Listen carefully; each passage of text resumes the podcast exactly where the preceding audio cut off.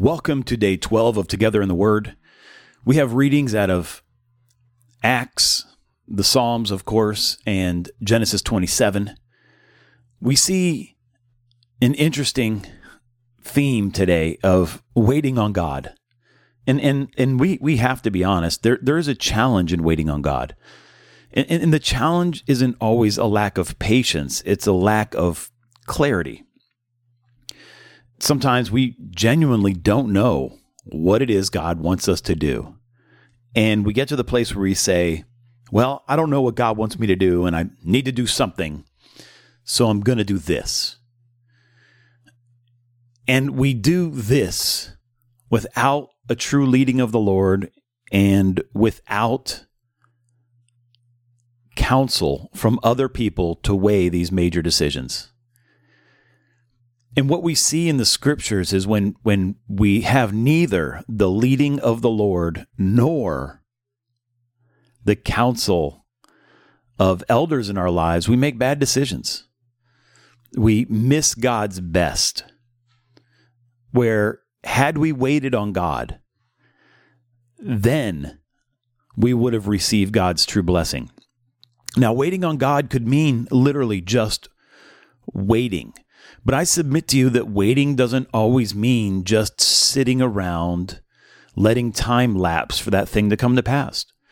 God can talk to us a number of ways, and I have found the more we need to hear God talk, the more we need to put into hearing God talk.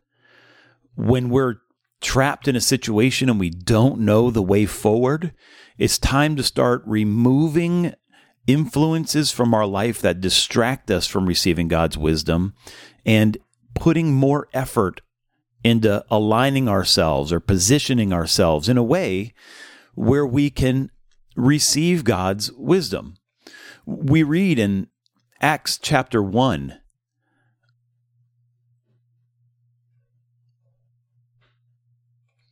God told the disciples, Wait in Jerusalem they had a clear word and they waited. Now, it took them three years to get that word, but they waited. And they were blessed to receive the blessing of the infilling of Holy Spirit and the birth of the church. Conversely, we read about Jacob and Esau and how Esau did not wait on the provision or counsel of the Lord, and he lost his blessing. And I'm believing that for you today. You will wait on the Lord, receive his direction, and receive his blessing. Let's play. Our Father in heaven, holy is your name. Your kingdom come, your will be done, on earth as it is in heaven. Give us today our daily bread. Forgive us our sin as we forgive those who sin against us. Keep us from temptation, deliver us from evil, for yours is the kingdom and the power and the glory forever and ever.